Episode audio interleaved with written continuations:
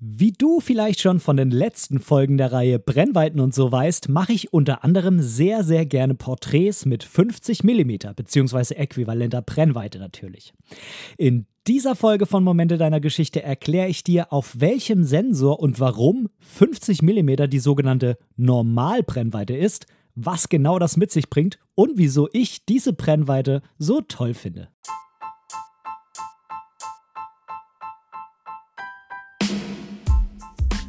Moin und herzlich willkommen zu Momente deiner Geschichte, dem tiefgründigen Fotografie-Podcast. Ich bin der Ben und in diesem Podcast möchte ich meine Gedanken rund um die Fotografie mit dir teilen. Ich wünsche dir ganz, ganz viel Spaß beim Zuhören.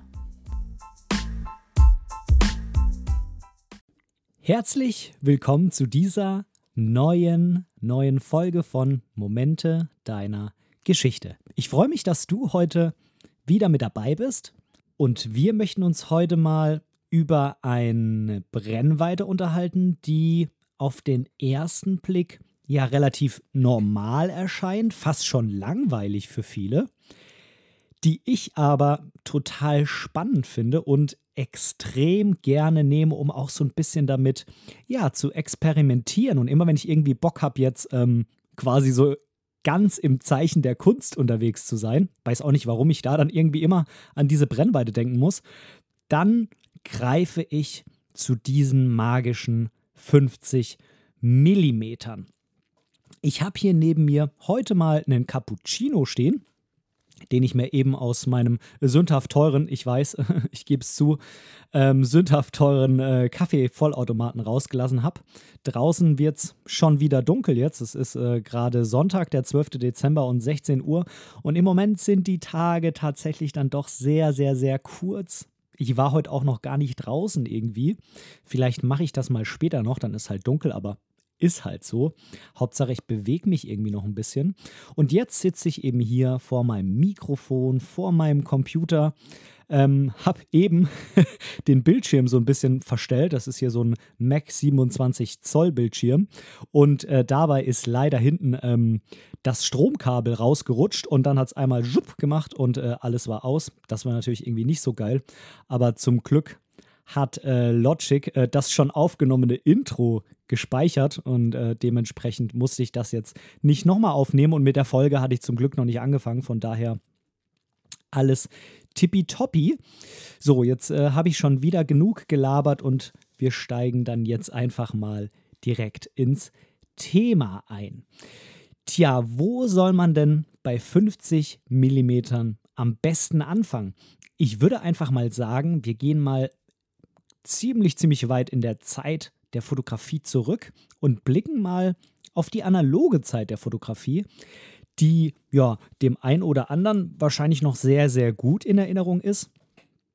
Den meisten vermutlich nicht ganz so gut, weil, ähm, naja, also bei mir war so in der Kindheit schon die analoge Fotografie noch sehr präsent, aber ich muss sagen, dass ähm, damals eben quasi so der Wechsel zu digital war und da dann die ersten Kameras rausgekommen sind, auch so für den Otto-Normalverbraucher, sage ich jetzt mal.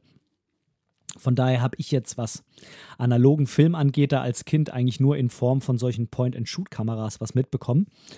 Und ähm, ja, so wirklich mit der analogen Fotografie habe ich mich eigentlich erst beschäftigt, als ich jetzt als, ja, als Erwachsener mich quasi mehr in die Fotografie reingefuchst habe. Und ich habe von meinem Papa auch eine Kamera geschenkt bekommen. Das ist eine der Kameras, die meine Eltern früher benutzt haben, als sie unterwegs waren. Das ist eine Minolta-Kamera. Frag mich jetzt nicht genau, wie die heißt. Ich hole sie einmal kurz raus.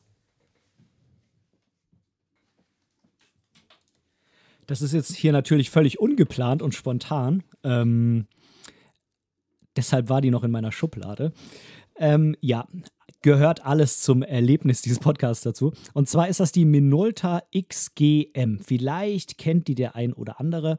Ist vom Aussehen her ja sehr ähnlich wie meine X T vier, meine neue. Wobei ich muss dazu sagen, die X T vier ist wahrscheinlich sehr ähnlich wie die Minolta, denn die ist natürlich deutlich älter. Und diese analoge Kamera hat ein fünfzig Millimeter Objektiv drauf.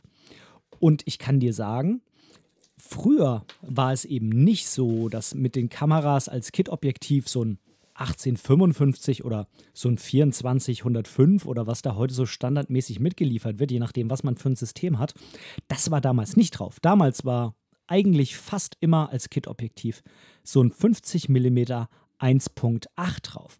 Das lag natürlich daran, dass ja, Zoom-Objektive damals noch eine ziemlich schlechte Bildqualität hatten und die, die es gab, die hatten meistens auch nicht eine sonderlich offene Blende, also waren relativ lichtschwach. Und das wäre natürlich in Verbindung mit Film, wo man so als, ja, sag ich mal, als Standard-I S O so zweihundert hatte quasi, es hieß damals ja noch A S A, ähm, vierhundert war auch noch geläufig, achthundert hat man auch noch bekommen, aber alles, was so da drüber lag, war eigentlich jetzt so für den Otto-Normalverbraucher, für den ganz normalen Hobby-Freizeitfotografen ja nicht so das klassische Beuteschema. Also war man natürlich mit einer A S A von achthundert doch sehr eingeschränkt und da war natürlich eine offene Blende sehr wichtig. Das ist irgendwie ganz klar. Ähm, und ja, wenn man sich mal so anschaut, wer denn so die Person der vergangenen Zeit ist, die so meiner Meinung nach für fünfzig Millimeter extrem berühmt ist, dann war das natürlich Henri Cartier-Bresson. Vielleicht kennst du Henri. Ich denke, die meisten sollten Henri kennen. Das ist ein sehr, sehr bekannter Street-Fotograf, ja, Street- und Dokumentarfotograf gewesen, der eben mit einer Leica damals fotografiert hat und mit einem fünfzig Millimeter Objektiv. Ja, und wenn ich mich mal heutzutage umschaue, dann fällt mir sofort Patrick Ludolf mit seinem Kanal neunzehn zweiundsiebzig bei YouTube ein. Er fotografiert auch mit so einer Leica M und er hat auch sehr, sehr oft, wenn er Porträts macht, fünfzig Millimeter drauf. Er fotografiert auch ganz gern mit der Leica Q oder Q zwei mittlerweile. Aber ich denke, bei Porträts, da hat er schon so ein bisschen den Narren an fünfzig Millimeter gefressen, um es mal jetzt so auszudrücken. Ähm, ja, fünfzig Millimeter ist ein Objektiv, was ich einfach sehr, sehr spannend finde.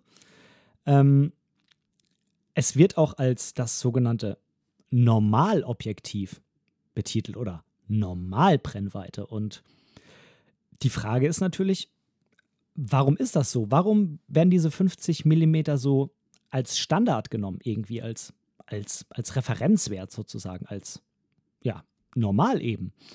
Und ähm, ja, das hat äh, tatsächlich einen technischen Hintergrund. Den möchte ich dir gleich mal erklären. Aber vorher flitzen wir noch einmal. Ja, wo wollen wir denn jetzt reinflitzen? Wollen wir zuerst in die Community Lounge reinflitzen oder als erstens in den Newsblock? Ich würde sagen, wir nehmen jetzt als erstens einfach mal die Community Lounge.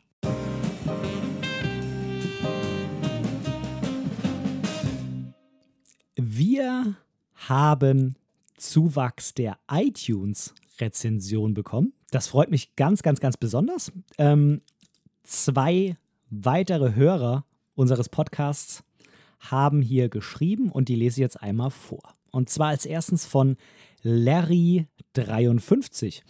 Larry hat mir fünf Sterne gegeben und schreibt: Überragend gut. Ben hat immer spannende und informationsreiche Themen. Ganz egal, ob er über seine Reisen erzählt oder über eher technische Themen redet.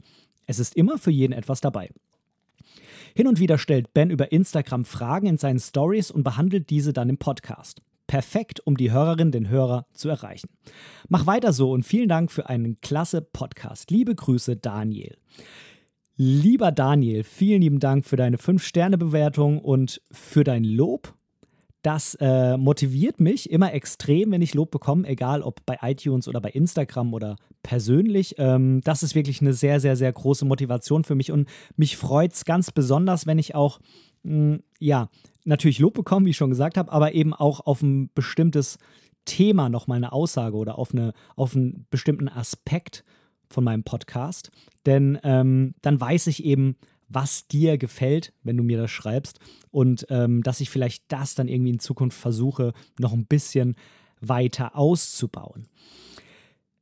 Genau, und dann kommen wir zur nächsten, zur zweiten Rezension und da hat mir der Westerwälder Jung geschrieben: Kann man so machen. Ben hat eine angenehme Stimme, interessante Themen, lässt uns auch an seinem sonstigen Leben teilhaben in diesem Podcast. Könnte manchmal etwas eher auf den Punkt kommen, aber man hört ihm gerne zu.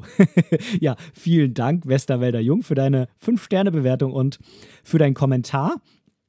Und auch an dieser Stelle, das ist mir auch ganz besonders wichtig, wenn du irgendeinen Punkt hast, wo du sagst, da hättest du einen Verbesserungsvorschlag, dann schreib mir auch das gerne, unbedingt. Ich will äh, nicht irgendwie jetzt die Augen zumachen und sagen, schreib mir einfach nur Lob, was du toll findest, sondern wenn dich irgendwas stört oder wenn du von irgendwas mehr haben wollen würdest oder wenn du sagst, okay, an der und an der Stellschraube könnte man vielleicht noch ein bisschen drehen, dann schreib mir das gerne. Das äh, absolut gerne. Ich bin da wirklich offen für Kritik, solange sie natürlich, das ist aber, denke ich, jetzt irgendwie klar, so, solange sie natürlich sachlich ist und äh, nicht irgendwie beleidigend oder unter die Gürtellinie geht. Das bringt ja dann aber auch nichts.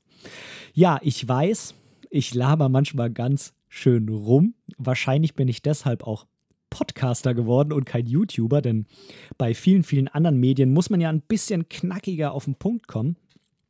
Und beim Podcast kann man, wie ich finde, schon etwas mehr ausschweifen, weil das ein Medium ist, was das zulässt. Und ähm, ich kann da natürlich in erster Linie nur für mich sprechen. Wenn ich mir einen Podcast anhöre, bin ich eigentlich immer ganz froh, wenn der länger geht und nicht nur so kurz, weil ich den meistens bei so Autofahrten oder beim Einschlafen oder so anhöre. Und da will ich halt nicht irgendwie alle zehn Minuten dann äh, schon wieder das nächste aussuchen. Anders ist es bei mir zum Beispiel bei YouTube. Da bin ich dann meistens irgendwie beim Essen oder so und äh, dann ist es mir egal, irgendwie nochmal wohin zu klicken. Ähm, ja, aber das ist jetzt nur bei mir so. Ja, ich gebe dir recht, Westerwälder Jung. Ich könnte das tatsächlich an der einen oder anderen Stelle mal versuchen, ein bisschen mehr auf den Punkt zu kommen. Ähm, ja, falls irgendein anderer Hörer das ähm, vielleicht auch so sieht oder anders sieht und sagt, nee, nee, ich finde das eigentlich ganz gut, dass du so ähm, rumlaberst. Ich darf das so sagen, denn ich sage es ja über mich selbst. Dann lass mich das doch auch gerne wissen. Ja, vielen lieben Dank, Westerwälder Jung, für deine fünf Sterne Bewertung und auch für deinen Verbesserungsvorschlag. Ich werde mir Mühe geben, das an der einen oder anderen Stelle mal zu versuchen, ein bisschen mehr auf den Punkt zu kommen. Okay. Und jetzt kommen wir noch zum zweiten und letzten Punkt der Community Lounge. Ein kleines Update unserer Doodle-Umfrage. Ich habe ja auf Doodle eine Umfrage gestartet, wo ich mal nachgefragt habe, wo wir denn unsere, ja, unsere Community noch ein bisschen vertiefen können, wo wir uns noch eine Plattform schaffen können, wo einfach der Austausch besser ist, als jetzt irgendwie bei ähm, iTunes, bei den Kommentaren oder bei Instagram per Privatnachricht, sondern irgendwas, wo wir vielleicht alle zusammen irgendwie was machen können und auch Bilder besprechen können oder so.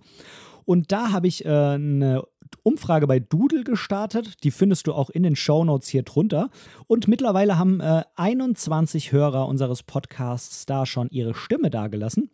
Als kleines äh, Update, als kleinen aktuellen Stand. Es führt die Kategorie Facebook-Gruppe mit zwölf Stimmen. Ähm, und zweiter ist derzeit die WhatsApp-Gruppe mit acht Stimmen. Es gibt noch diverse andere Möglichkeiten, Telegram-Gruppe, Discord-Server, Signalgruppe und so weiter und so fort.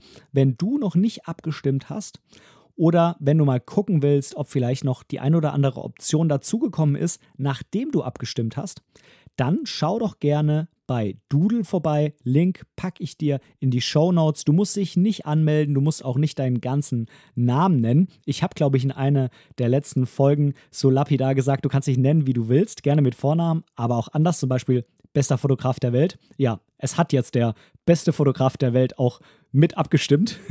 Also dieser Name ist quasi jetzt schon vergeben. Du könntest dich aber bester Fotograf des Universums zum Beispiel nennen. Vielleicht steht ja zur nächsten Folge dann so eine Stimme noch hier mit dabei. Mal gucken, was es da noch so für Steigerungen gibt.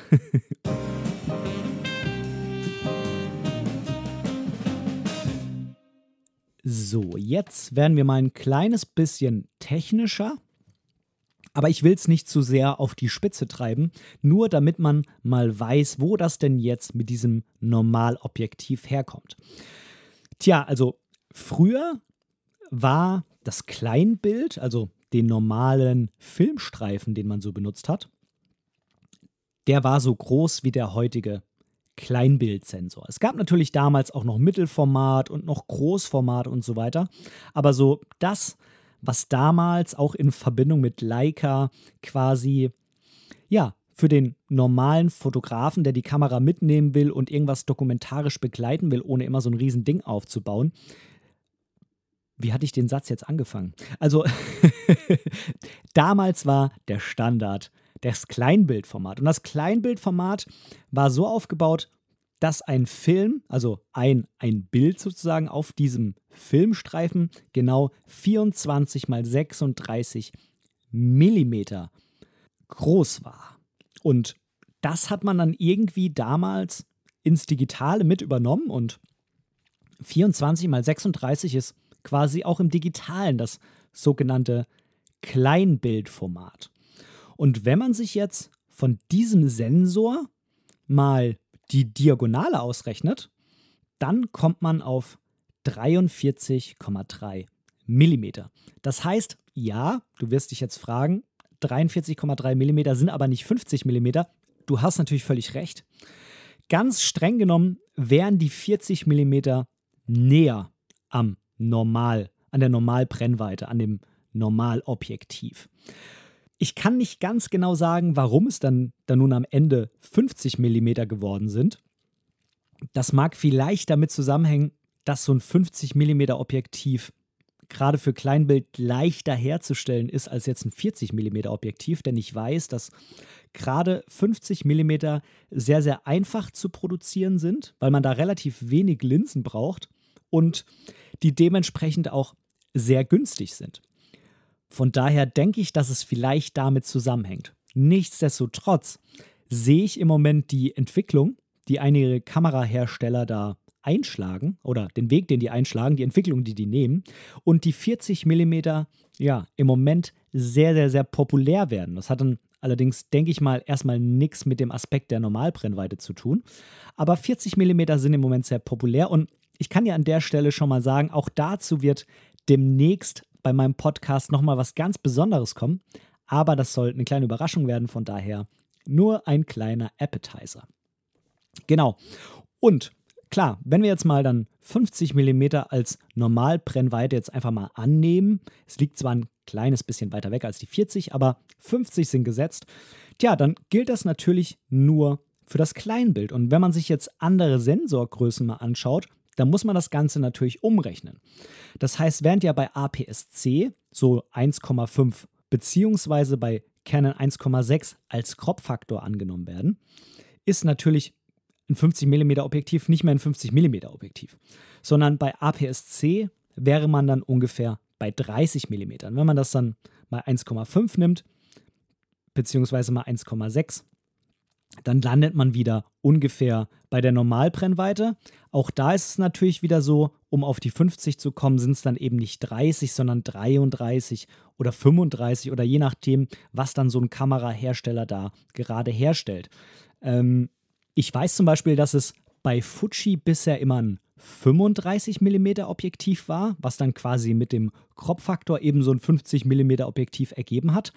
Und wenn mich nicht alles täuscht, ist das neue Objektiv, was gebaut wird, aber ein dreiunddreißig. Das hat aber andere Gründe. Man spekuliert wahrscheinlich, damit es ähm, den gleichen Filterdurchmesser hat wie die anderen Objektive, weil wahrscheinlich Fujifilm das so ein bisschen einfacher machen will mit der, ja, mit der Flexibilität von Filtern und dem Filterdurchmesser. Aber das ähm, habe ich jetzt auch mal nur irgendwo im Buschfunk gehört. Äh, nagel mich nicht drauf fest.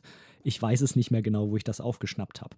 Aber zusammenfassend auf jeden Fall ist es eben so, dass man dabei den Crop-Faktor berücksichtigen muss und auf A P S C ist dann eben so ein fünfunddreißig, um mal jetzt eine Zahl zu nennen, das Normalobjektiv sozusagen. Ja, und bei M F T, du kannst es dir wahrscheinlich schon denken, bei M F T ist ja der Crop-Faktor zwei und damit ja, ist sozusagen das M F T-Objektiv fünfundzwanzig Millimeter das Objektiv, was den gleichen Bildwinkel hat wie so ein fünfziger auf Vollformat bzw. Kleinbild. Das soll es auch jetzt mit, den, mit dem technischen Hintergrund schon gewesen sein, aber du weißt jetzt ungefähr, wo das Ganze herkommt und ja, so ein, so ein fünfzig Millimeter Objektiv, dadurch, dass es eben genau dann der Diagonale entspricht, hat es eben, ja, zum einen relativ wenig Verzerrung und zum anderen gibt es irgendwie den, den Blick des Menschen ganz gut dar. Es verzerrt relativ wenig, wobei so ein bisschen wird ja auch beim Menschen verzerrt. Wenn du mal deinen Finger nimmst und hältst den direkt vor dein Auge, dann erscheint er natürlich auch viel größer, als wenn er weiter weg ist. Also so ein gewisser Weitwinkeleffekt ist da natürlich schon da. Das ist ja irgendwie ganz logisch. Aber er ist eben nicht so groß wie jetzt zum Beispiel bei achtundzwanzig Millimeter. Fassen wir es halt einfach mal irgendwie so zusammen, dass irgendwie fünfzig Millimeter verdammt ehrlich ist, um es mal so auszudrücken. Während ja Weitwinkel eben diese Verzerrung hat, dass das, was nah dran ist, unheimlich groß erscheint und das, was weiter weg ist, unheimlich klein erscheint und beim Tele quasi die ganze Perspektive extrem gestaucht wird, also irgendwas, was eigentlich sehr weit hinter deinem Motiv weg ist, das äh, erscheint relativ nah dran, sind halt fünfzig Millimeter irgendwie eine relativ, ja, ehrliche Sache. Ich weiß nicht, wie ich es anders ausdrücken soll. Bevor ich dir jetzt gleich nochmal erzähle, warum ich dieses Objektiv so unheimlich toll finde und was da bei mir objektivtechnisch in letzter Zeit passiert ist, schwenken wir jetzt nochmal in den Newsblock rein. Da habe ich nämlich auch ein sehr komisches Objektiv, ehrlich gesagt, und noch zwei Ankündigungen.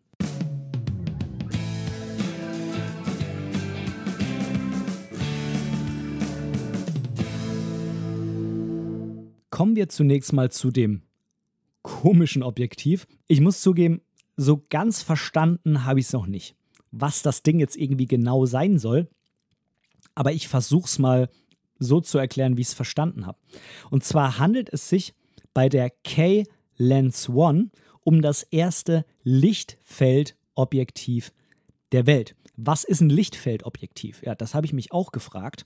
Und Lichtfeldobjektiv, ja, ist irgendwie so, dass, dass dieses Objektiv quasi in Verbindung mit einer Kamera, die das natürlich auch aufnehmen kann, nicht nur das normale Bild sozusagen auf den Sensor bringt, sondern noch weitere Informationen mitspeichert in Form von Tiefenkarten, Punktwolken und auch mit verschiedenen Perspektiven pro Aufnahme.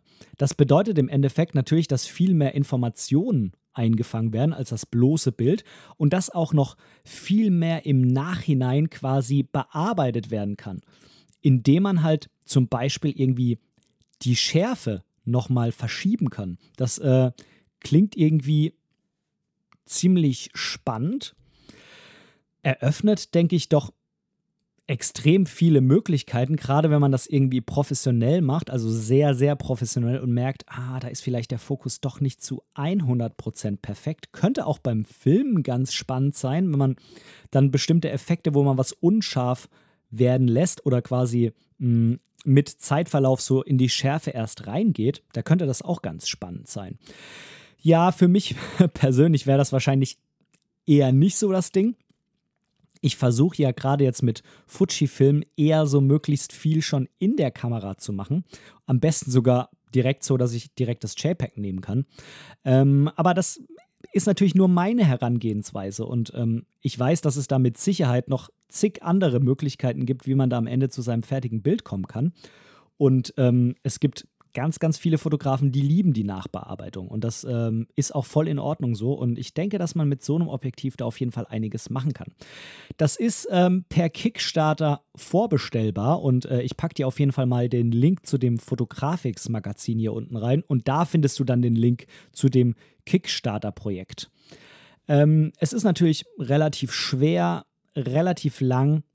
Es wurde von einem Saarbrücker Unternehmen, was aus dem Max-Planck-Institut für Informatik herausgegründet wurde, entwickelt und zwar in Zusammenarbeit mit Zeiss.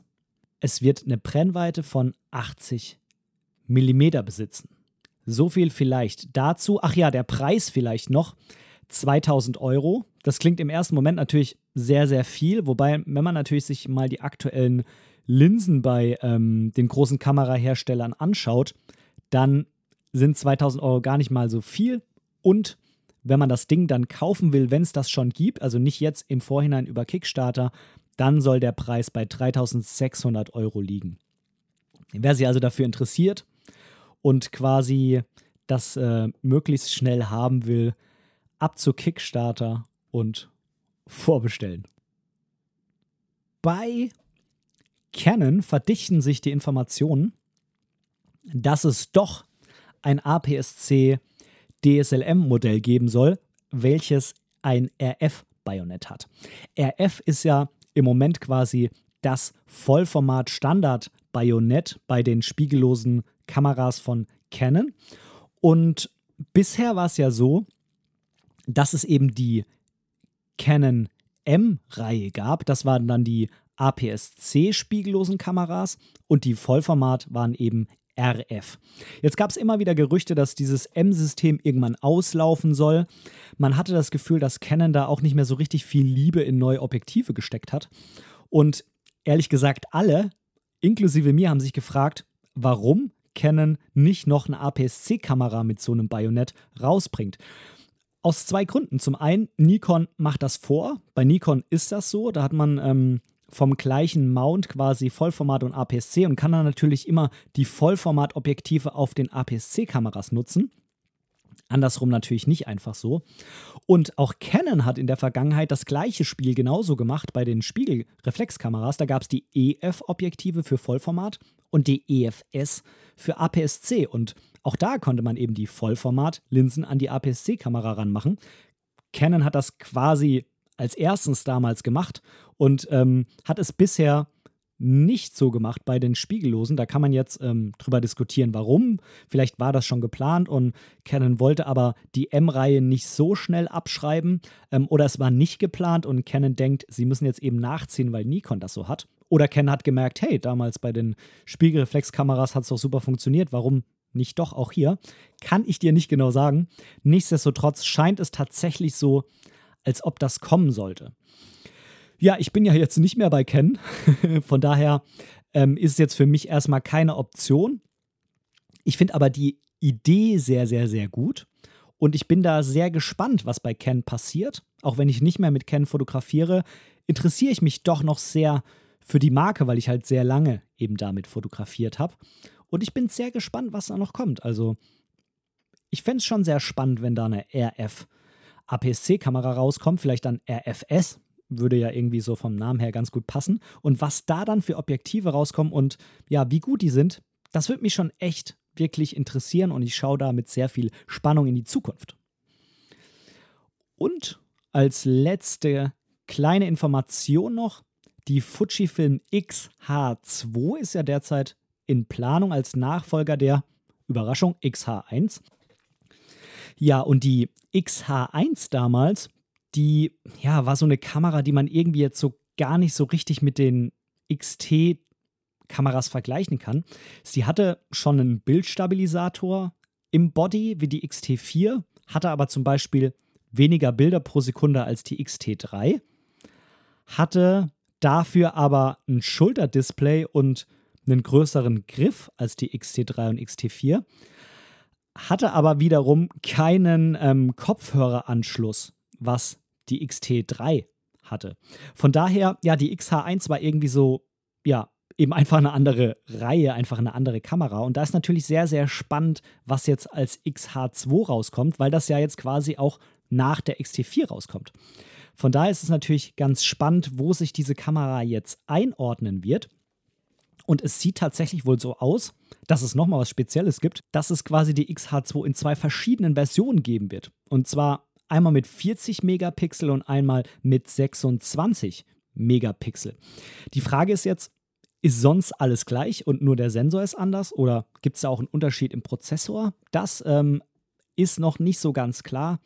Ich bin natürlich sehr gespannt, denn sowas gab es, glaube ich, bisher bei, ja, eigentlich keiner anderen Kamera. Also mir ist zumindest keine bekannt, wo quasi die allergleichen Modelle nur mit unterschiedlichen Megapixeln. Doch, doch, Moment mal. Bei der Canon E O S R, da fällt es mir nämlich ein, da gab es nämlich die Canon E O S Ra, meine ich, die irgendwie extra wenig Megapixel hatte, um damit Sternfotografie zu betreiben. vielleicht auch bei Sony. Falls du Sony-Fotograf bist und weißt das, ich denke, da gibt es auch eine Kamera mit ganz wenig Megapixeln zum Filmen und zum Lowlight-Fotografieren. Falls du Sony-Fotograf bist und weißt das, dann kannst du mich da gerne mal drüber aufklären und ähm, mir eine Nachricht zukommen lassen. Das würde mich mal interessieren. Ansonsten fällt mir jetzt erstmal nichts mehr ein, wo es sowas irgendwie schon mal gegeben hätte. Ja, ich bin sehr gespannt. Und das war's mit dem Newsblog.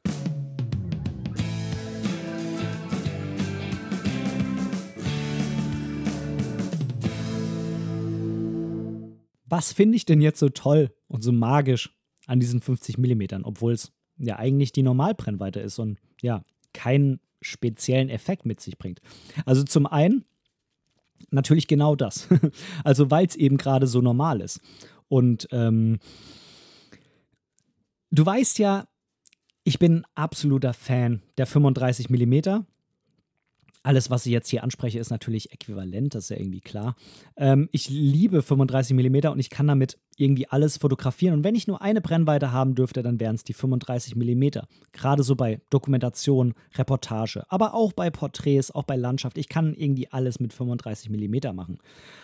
Aber wenn ich mir jetzt überlege, ich will jetzt was fotografieren, zum Beispiel gerade ein Porträtshooting, wo halt ja die Umgebung zwar schon mitgezeigt werden soll, aber eben nicht der Schwerpunkt ist, sondern der Schwerpunkt ganz klar das Motiv ist bei einem Porträtshooting, eben dann natürlich der Mensch oder das Pärchen oder vielleicht auch das Tier oder so, dann würde ich eben zu fünfzig Millimeter greifen. Ich würde das also so ein bisschen davon abhängig machen, wie viel ich von der Umgebung zeigen will. Ist ja irgendwie auch logisch, denn bei fünfunddreißig geht ja mehr drauf.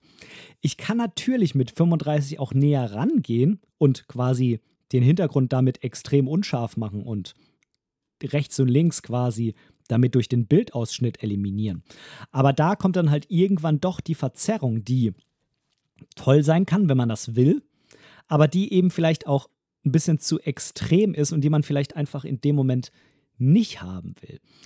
Für mich glänzt diese Brennweite fünfzig Millimeter vor allem dann eben, wenn ich den Schwerpunkt auf irgendwas lege, aber trotzdem noch Umgebung zeigen will. Würde ich so einen hundertfünfunddreißiger nehmen, da sieht man einfach nicht mehr viel Umgebung. Da ist alles ausgeblendet. Das kann toll sein, wenn es da echt kacke aussieht oder wenn man einfach so ein extremes Close-Up haben will.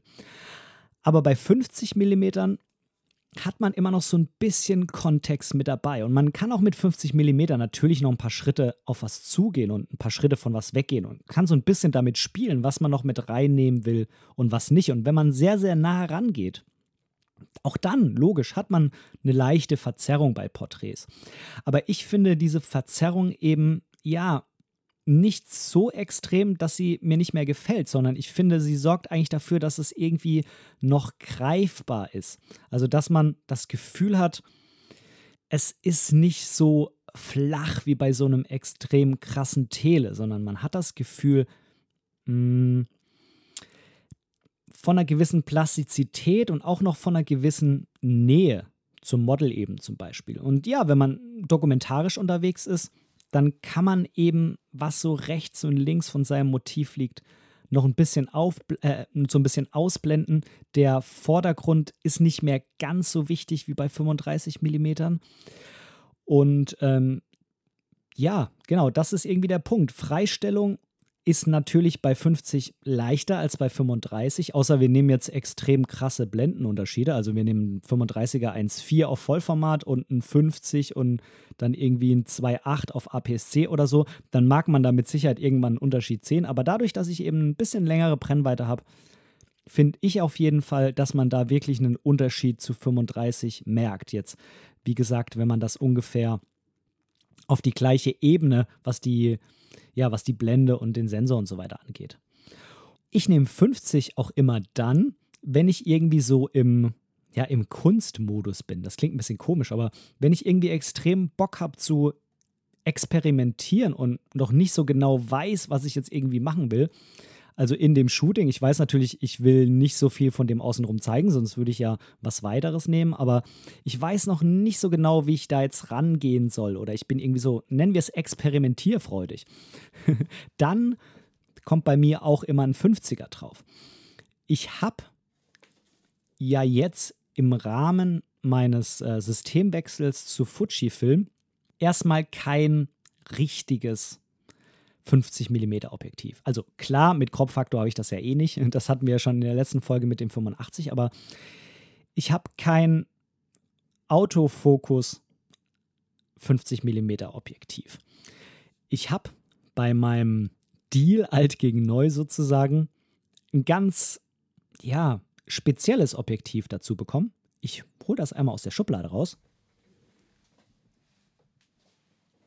Und zwar ist das ein Objektiv, was ich irgendwie noch so dazu genommen habe, ähm, so als Add-on, sage ich mal. Aber zu Hause habe ich dann gemerkt, dass es eigentlich ein richtig geiles Ding ist. Ich will da gar nicht zu sehr an der Stelle drauf eingehen, weil ich da eigentlich gern nochmal eine extra Folge dazu machen würde. Aber ich möchte zwei, drei Worte dazu sagen. Das ist ein T T Artisan fünfunddreißig Millimeter eins Komma vier für A P S C und dann kommen wir eben auf diese berühmten fünfzig. Und es ist ein komplett manuelles Objektiv, kein Autofokus, keine Informationsübertragung an die Kamera. Und ja, ich dachte, okay, ne, dieses Objektiv kostet neunundachtzig Euro, kommt aus China, wobei natürlich aus Fernost auch gute Qualität kommt, aber das hier ist halt eher so ein, ja, man würde eigentlich meinen, ein Billigobjektiv. Und dann war ich hart beeindruckt, als ich es rausgeholt habe, weil es sehr klein ist, sehr, sehr hochwertig und bei Blende eins Komma vier zwar nicht knackscharf, aber halt gerade in Verbindung mit dem Sensor der Fujifilm und mit so einer Filmsimulation, beispielsweise schwarz-weiß, da kommt es natürlich irgendwie am besten rüber, ja, so einen extrem eigenwilligen Look hat. Es sieht irgendwie anders aus als so ein cleanes, modernes, perfekt gerechnetes Objektiv. Und ich glaube, genau das trifft irgendwie, was ich gerne mit fünfzig Millimeter mache. Ich werde mir jetzt erstmal auch kein anderes fünfzig Millimeter Objektiv kaufen. Ich habe noch ein anderes bei Fuji ähm, vorbestellt, nicht direkt bei Fuji, sondern bei Fotohaus, wo ich äh, auch diesen Deal mit, äh, mit der Canon E O S R und mit X T vier gemacht habe. Ähm, aber ich habe überlegt, ob ich mir nochmal ein richtiges Autofokus fünfziger holen soll, aber erstmal nicht. Und zwar, warum? Weil ich eben genau dann, wenn ich die fünfzig drauf mache, ja, so in einer Experimentierstimmung bin. Und gerade mit so einem Objektiv mit manuellem Fokus passt das einfach perfekt zusammen. Das sind dann genau die Bilder, die ich mit dieser Brennweite machen will. Die Bilder, die eben nicht perfekt scharf sind. Die Bilder, die, ja, nicht irgendwie ohne irgendwelche Bildfehler sind, ohne Flares und so weiter und so fort, sondern ich will damit Bilder machen, die irgendwie einfach anders als die anderen aussehen. Denn wenn ich irgendwas dokumentarisch festhalten will, dann nehme ich eben die fünfunddreißig und von daher passt dieses Objektiv total toll an meine Herangehensweise mit fünfzig Millimeter. Ansonsten, ich bin natürlich noch ausgestattet mit äh, der Konverterlinse auf der X hundert V. Damit kriege ich dann auch die fünfzig Millimeter äquivalent. Von daher, wenn ich jetzt unbedingt mit Autofokus fünfzig Millimeter Porträts machen will, ist das im Moment überhaupt gar kein Problem, kriege ich hin. Von daher, ähm, ja, ist es nicht so, dass ich jetzt in der Brennweitenrange gar nicht ausgestattet wäre, wenn es dann doch mal schnell gehen muss und clean sein soll. Genau, aber mehr möchte ich jetzt an der Stelle, auch wenn ich jetzt schon wieder so extrem ins Schwärmen komme, über dieses Objektiv noch gar nicht sagen. Ich habe dir natürlich mal wieder in die Shownotes einen Link gepackt, wo du auf meine Website kommst. Und auf meiner Website habe ich Bilder für dich bereitgestellt. Bilder, die ich ja in letzter Zeit gemacht habe mit fünfzig Millimeter bzw. äquivalent. Das sind einmal Bilder, die ich an der Ostsee gemacht habe. Da waren ja meine Frau und ich am Schönberger Strand. Gibt es auch eine eigene Folge dazu. Da habe ich mit dem fünfzig Millimeter Objektiv beziehungsweise mit dieser Vorsatzlinse für die X hundert V fotografiert. Guck dir die Bilder gerne an. Es sind ein paar Porträts von meiner Frau. Ähm, besonders toll gefällt mir wirklich das äh, Porträt, das ich von der Seite von ihr gemacht habe. Äh, ein Ganzkörperporträt, als sie im, am Strand steht. Und man sieht da auch den Babybauch schon so ein bisschen. Der ist jetzt natürlich mittlerweile wieder flach. Und der Kleine schreit hier rum. Ähm... Und äh, aber ansonsten auch noch so ein bisschen dokumentarisch einfach den Strand und die Wellen. Und ähm, dann habe ich auch mit dem T T Artisan jetzt gestern noch fotografiert. Da sind noch zwei Porträts von meinem Papa und einmal habe ich noch Pferde fotografiert. Die drei Bilder sind also mit diesem T T Artisan gemacht. Genau.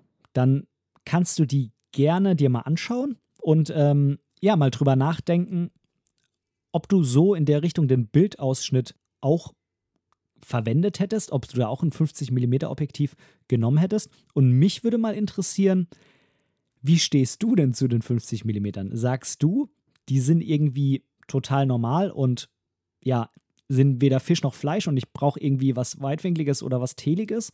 Oder sagst du, nee, ich kann das total verstehen, ähm, was du daran so magisch findest, weil irgendwie ist die Brennweite so normal, aber irgendwie lädt sie auch dich zum Experimentieren ein. Oder vielleicht bist du auch der Typ, der die fünfzig sogar den fünfunddreißig vorzieht. Vielleicht sagst du auch, nee, also wenn ich eine Dokumentation mache, dann mache ich die eigentlich immer mit fünfzig Millimeter, weil ich gar nicht so viel drauf haben will und will mich eigentlich mehr auf irgendwas Spezielles konzentrieren.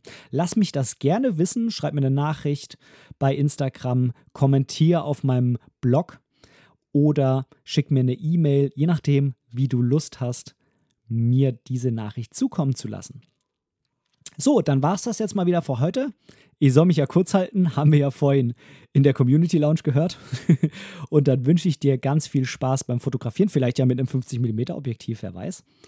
Und ähm, ja, viel Spaß, was auch immer du jetzt tust. Und ich sage bis zum nächsten Mal, bis zur nächsten Folge von Momente deiner Geschichte, dem tiefgründigen Fotografie-Podcast.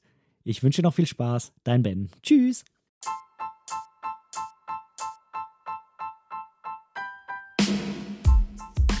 An dieser Stelle möchte ich Danke sagen. Danke, dass du mir für diese Episode dein Ohr geliehen hast, denn als Hörer bist du natürlich der wichtigste Teil dieses Podcasts. Wenn du irgendwelche Verbesserungsvorschläge hast oder Teil dieser Show werden willst, dann melde dich einfach bei mir irgendwo auf meinem Social Media. Die ganzen Links findest du unten in den Shownotes. Außerdem würde es mich unheimlich freuen, wenn du mir bei Apple Podcasts eine positive Bewertung für diesen Podcast geben könntest und vielleicht sogar ein kleines Kommentar hinterlässt. Natürlich, wenn du was anderes benutzt, kannst du das auch einfach beim Podcast-Player deines Vertrauens tun. So können wir beide zusammen noch viel mehr Menschen erreichen und unsere gemeinsame Community weiter ausbauen. Vielen lieben Dank dafür.